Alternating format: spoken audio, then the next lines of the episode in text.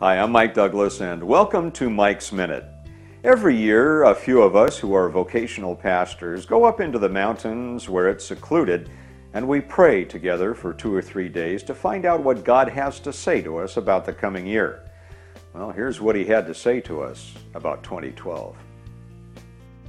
Reflecting the Father heart of God, we covenant together to model and champion biblical fathering and to advocate for the fatherless within our spheres of influence.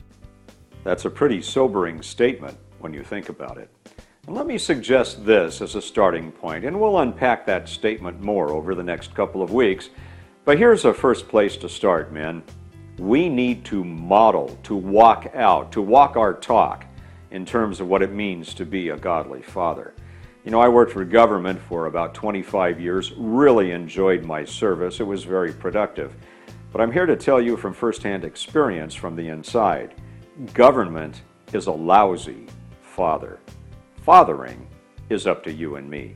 So here's a good place to start. As we approach Valentine's Day this coming week, let's love our wives with the same unconditional love that God shows to us. That will be one of the greatest gifts we can ever give our children. Because in today's world, more often than not, more is caught than taught.